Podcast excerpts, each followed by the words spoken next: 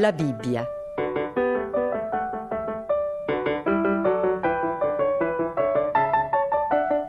Omero Antonutti legge la Genesi.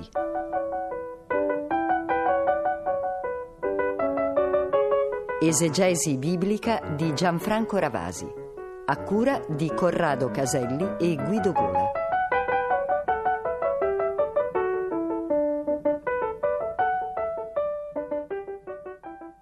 Nel capitolo 36esimo della Genesi che tra poco ascolteremo abbiamo nient'altro che una lunga, monotona e persino un po' fastidiosa genealogia, è quella dei discendenti di Esaù. Difatti il titolo tra poco sentirete dalla calda voce di Omero Antonutti, che tenterà anche di rendere piacevole questa pagina peraltro piuttosto arida. Sentirete proprio in apertura questa dichiarazione: questa è la posterità di Esaù, cioè Edom. Esaù, come sappiamo, era il fratello di Giacobbe e Israele. Il suo secondo nome, come sentite, è Edom. Edom era, vuol dire rosso, rossiccio, ed era il nome tribale, il nome di quel popolo, Edom, appunto gli Edomiti, che saranno ripetutamente ostili nei confronti degli ebrei. La Bibbia parla di essi come Edomiti o Idumei, e erano imparentati tra di loro perché il capostipite appunto era Esaù, fratello di Giacobbe e Israele. Eppure, nonostante che i due popoli avessero questo legame di sangue, la loro ostilità fu ripetutamente testimoniata dalla Bibbia. Non avrai in abominio l'idumeo perché è tuo fratello, si dice nel libro del Deuteronomio al capitolo 23esimo. D'altra parte però spesso i due popoli saranno in tensione tra di loro.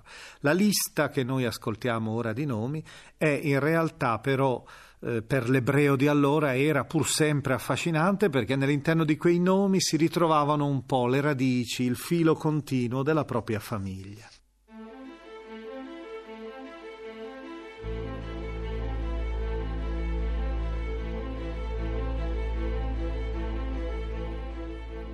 Questa è la posterità di Esaù, cioè Edom. Esaù prese le mogli tra le figlie dei Cananei: Ada, figlia di Elon Littita, Olibamà, figlia di Ana, figlio di Zibeon l'Urrita, e Basemat, figlia di Ismaele, sorella di Nebaiot. Ada partorì ad Esaù Elifaz, Basemat partorì Reuel e Olibamà partorì Jeus, Yaalam e Core. Questi sono i figli di Esaù che gli nacquero nella terra di Canaan. Poi Esaù prese le mogli e i figli e le figlie e tutte le persone della sua casa, i suoi greggi e tutto il suo bestiame e tutti i suoi beni che aveva acquistato nella terra di Canaan, e se ne andò in un paese lontano da suo fratello Giacobbe. Infatti i loro possedimenti erano troppo grandi perché essi potessero abitare insieme, e il territorio dove essi soggiornavano non era loro sufficiente a motivo del loro bestiame. Così Esaù abitò sulla montagna di Seir. Ora Esaù è Edom.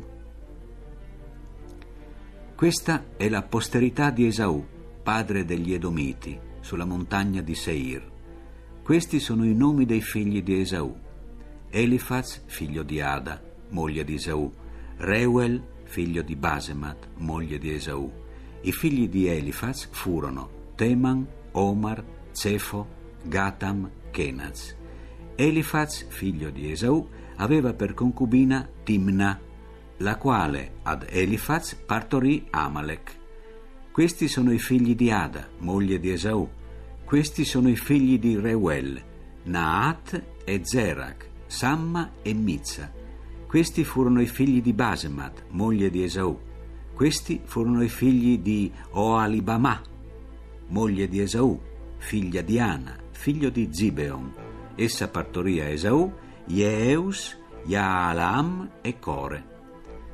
Questi sono i capi dei figli di Esaù: i figli di Elifaz, primogenito di Esaù, il capo di Teman, il capo di Omar, il capo di Zefo, il capo di Kenaz, il capo di Core, il capo di Gatam, il capo di Amalek. Questi sono i capi di Elifaz nel paese di Edom. Questi sono i figli di Ada. Questi i figli di Reuel, figlio di Esaù, il capo di Naat, il capo di Zerach, il capo di Samma, il capo di Mizza. Questi sono i capi di Reuel nel paese di Edom. Questi sono i figli di Basemat, moglie di Esaù. Questi sono i figli di Oholibamah, moglie di Esaù, il capo di Jeus, il capo di Jaalaam, il capo di Core. Questi sono i capi di Oholibamah, figlia di Ana, moglie di Esaù. Questi sono i figli e questi sono i loro capi. Egli è Edom. Questi sono i figli di Seir, l'Urrita, che abitano il paese. Lotan, Sobal, Zibeon, Ana, Dison, Eser e Disan. Questi sono i capi degli Urriti, figli di Seir, nel paese di Edom. I figli di Lotan furono Ori e Emam, e la sorella di Lotan era Timna. I figli di Sobal erano Alvan, Manacat, Ebal, Sefo e Onam. I figli di Zibeon sono Aia e Ana. Questo è l'Ana che trovò le sorgenti calde nel deserto mentre pascolava gli asini del padre Zibeon. I figli di Ana sono Dison e Oholibamah, figlia di Ana. I figli di Dison sono Emdam, Esban, Itran e Keran. I figli di Eser sono Bilan, Zaavan e Akan. I figli di Disan sono Uz e Aran. Questi sono i capi degli Urriti: il capo di Lotan, il capo di Sobal, il capo di Zibeon, il capo di Ana, il capo di Dison, il capo di Eser, il capo di Disan. Questi sono i capi degli Urriti secondo le loro tribù nel paese di Seir. Questi sono i re che regnarono nel paese di Edom prima che regnasse un re degli Israeliti. Regnò dunque in Edom Bela, figlio di Beor, e la sua città si chiama Dinaba. Bela morì e regnò al suo posto Jobab, figlio di Zerach, da Bosra. Jobab morì e regnò al suo posto Usam, del territorio dei Temaniti.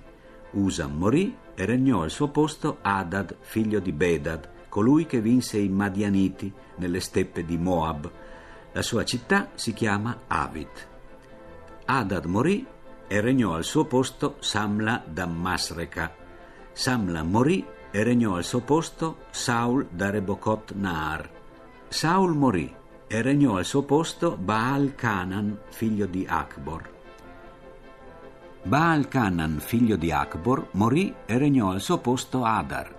La sua città si chiama Pau e la moglie si chiamava Meetabel, figlia di Matred da Mezaab. Questi sono i nomi dei capi di Esaù secondo le loro famiglie, le loro località con i loro nomi. Il capo di Timna, il capo di Alva, il capo di Yetet, il capo di Oholibamah, il capo di Ela, il capo di Pinon, il capo di Kenaz, il capo di Teman, il capo di Mipsar, il capo di Magdiel, il capo di Iram. Questi sono i capi di Edom secondo le loro sedi nel territorio del loro possesso. È appunto questo Esaù il padre degli Edomiti.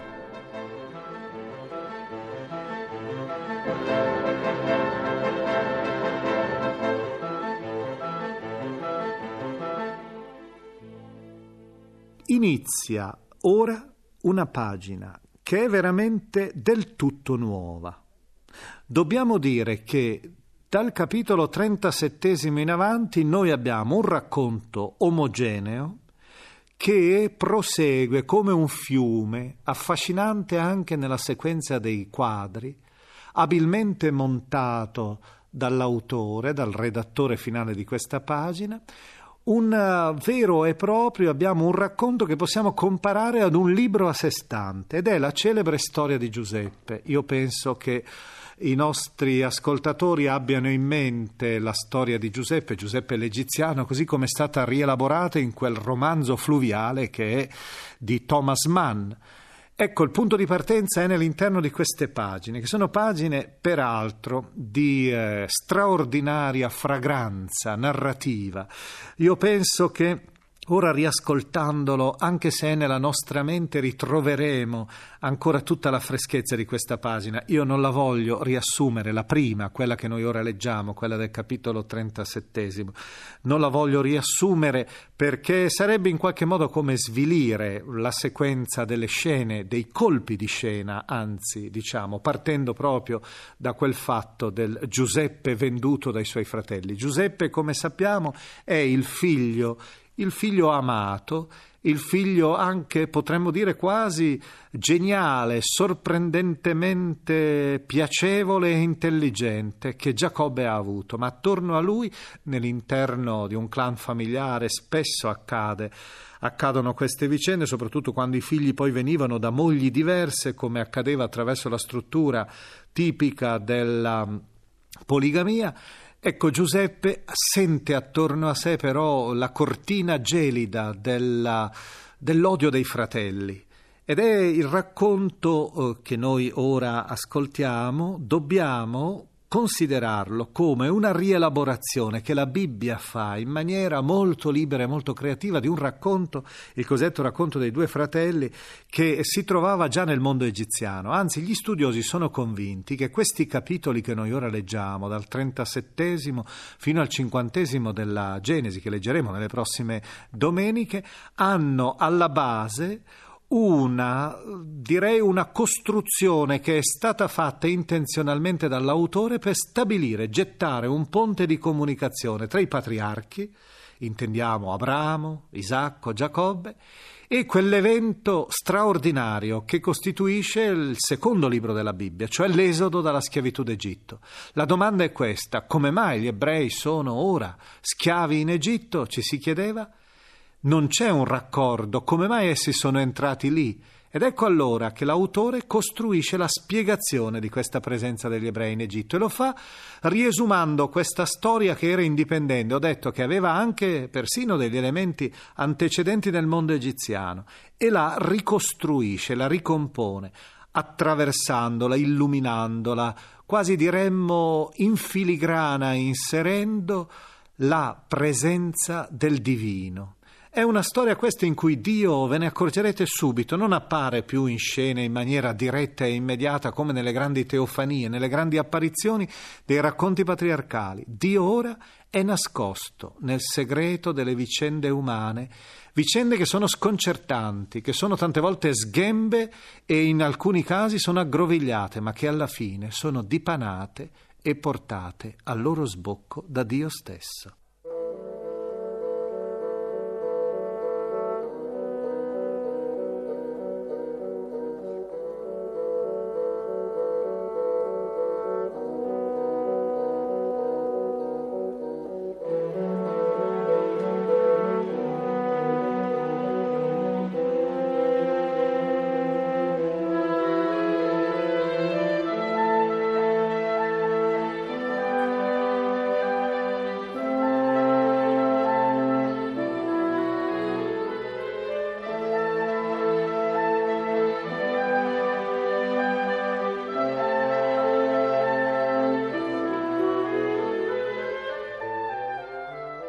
Giacobbe si stabilì nella terra dove suo padre aveva soggiornato. Questa è la storia della discendenza di Giacobbe. Giuseppe, all'età di 17 anni, pascolava il gregge con i suoi fratelli. Siccome era giovinetto, stava con i figli di Bila e i figli di Zilpa, mogli di suo padre. Giuseppe riportò al loro padre la cattiva fama che circolava sul loro conto. Israele amava Giuseppe più di tutti i suoi figli perché era il figlio della sua vecchiaia, e gli fece una tunica con le maniche lunghe. Ma i suoi fratelli videro che il loro padre amava lui più di tutti i suoi figli e presero ad odiarlo e non potevano parlargli amichevolmente. Or Giuseppe fece un sogno e lo raccontò ai fratelli, che lo odiarono ancor di più. Disse dunque loro: «Ascoltate questo sogno che ho fatto. Ecco, noi stavamo legando dei covoni in mezzo alla campagna, quand'ecco il mio covone si rizzò e restò diritto, e i vostri covoni stettero tutti intorno e si prostrarono davanti al mio covone». Gli dissero i suoi fratelli: «Dovrai tu forse regnare su di noi o dominarci?» E continuarono a odiarlo più che mai a causa dei suoi sogni e delle sue parole. Poi fece un altro sogno e lo raccontò ai suoi fratelli e disse: «Ecco, ho fatto ancora un sogno, sentite. Il sole, la luna e 11 stelle si prostravano davanti a me». Lo narrò a suo padre e ai suoi fratelli, e suo padre lo rimproverò e gli disse: «Che sogno è questo che hai fatto? Dovremmo forse io e tua madre e i tuoi fratelli venire a prostrarci fino a terra davanti a te?» I suoi fratelli furono dunque invidiosi di lui, ma suo padre tenne in mente la cosa.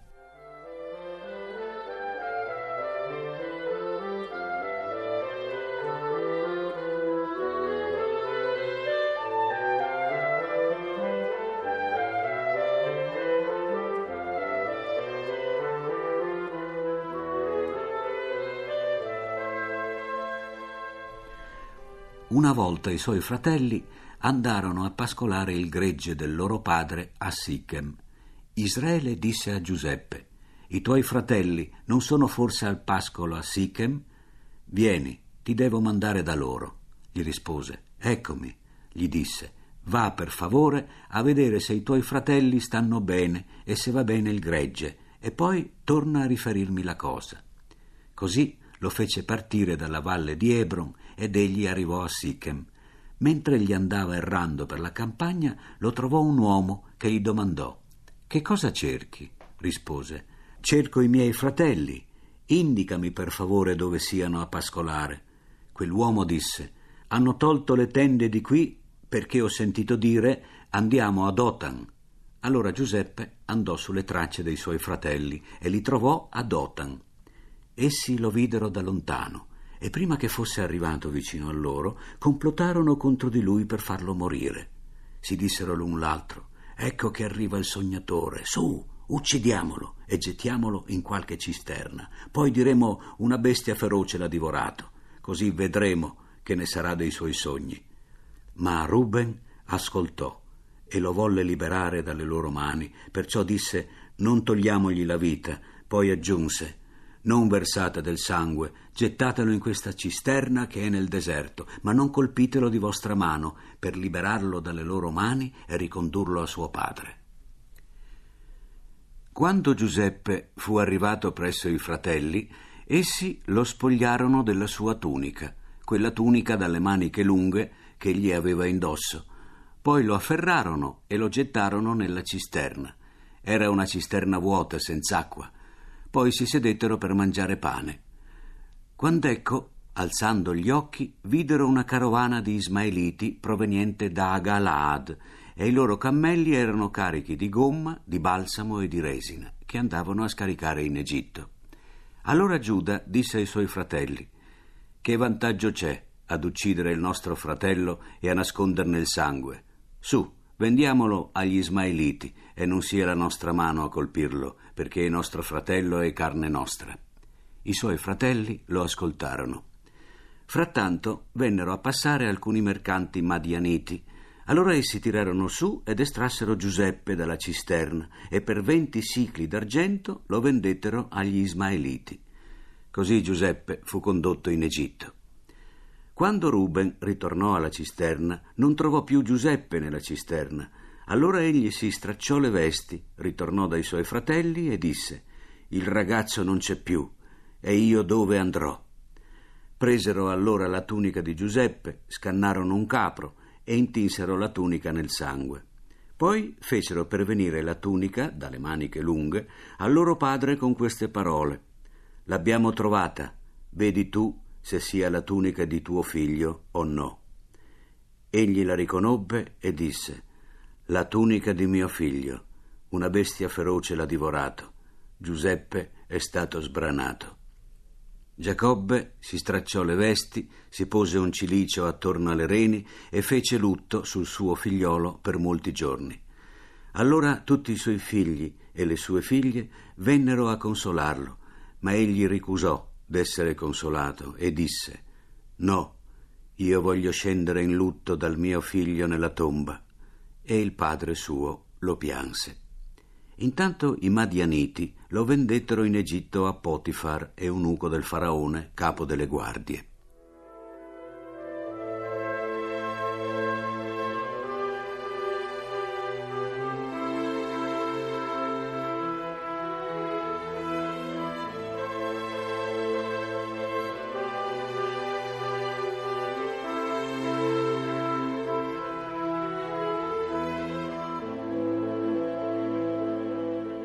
La Bibbia e lo scrittore, la testimonianza di Emilio Tadini. Il confronto tra le pagine della Bibbia su Giuseppe e quelle su Giuseppe di Thomas Mann è un confronto molto interessante. La prima cosa che si nota è la concisione, la sintesi che c'è nel testo biblico e la sovrabbondanza di testo nelle pagine di Thomas Mann.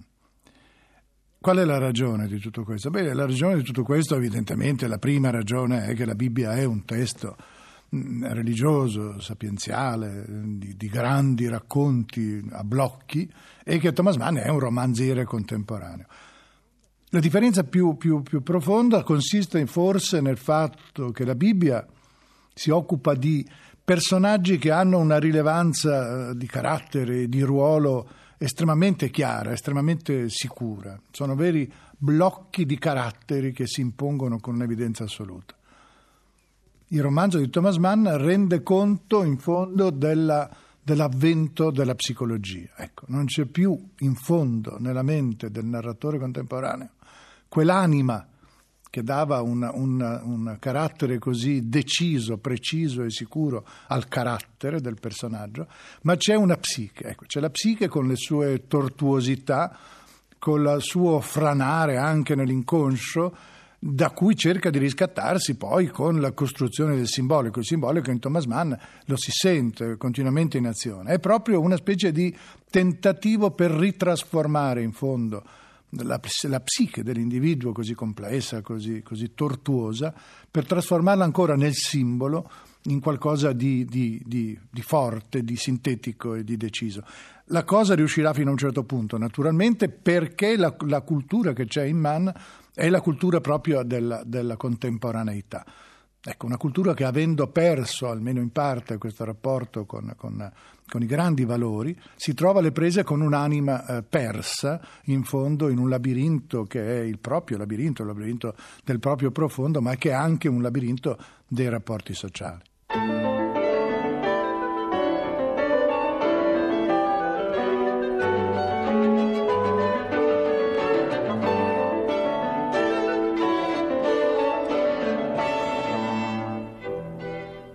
Abbiamo trasmesso la 18ª puntata de La Bibbia, esegesi biblica di Gianfranco Ravasi, lettura di Omero Antonutti, da La Bibbia di Famiglia Cristiana, nuovissima versione dai testi originali, edizioni San Paolo. È intervenuto Emilio Tadini.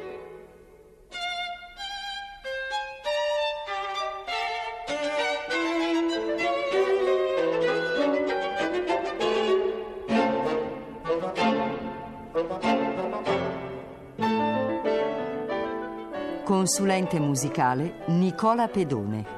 Collaborazione tecnica Bianca Maria Bezzeccheri. Coordinamento Lucia Maroli Ponciroli.